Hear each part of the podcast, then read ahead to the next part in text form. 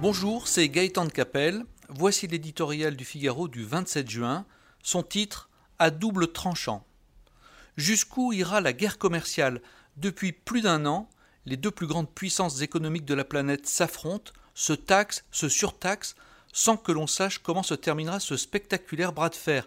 Hier encore, à la veille du G20 de Tokyo, Donald Trump a multiplié les menaces contre Pékin, créant une tension rarement atteinte entre les États-Unis et la Chine. Les marchés financiers sont sur le qui-vive, prêts à s'envoler ou à s'effondrer, selon que l'on se dirige vers un vaste accord commercial ou une bataille sans merci.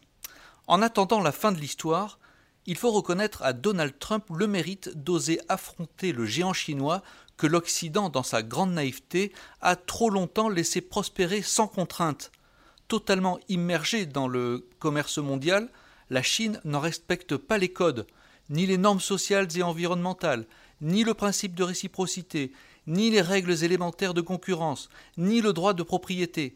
Cette impunité, couplée à une stratégie de conquête planétaire décomplexée, a causé d'immenses dégâts dans nos économies, où des secteurs entiers ont été laminés. L'affrontement se déroule désormais autour des technologies, où se joue la suprématie du monde de demain. Mieux vaudrait ne pas commettre deux fois la même erreur.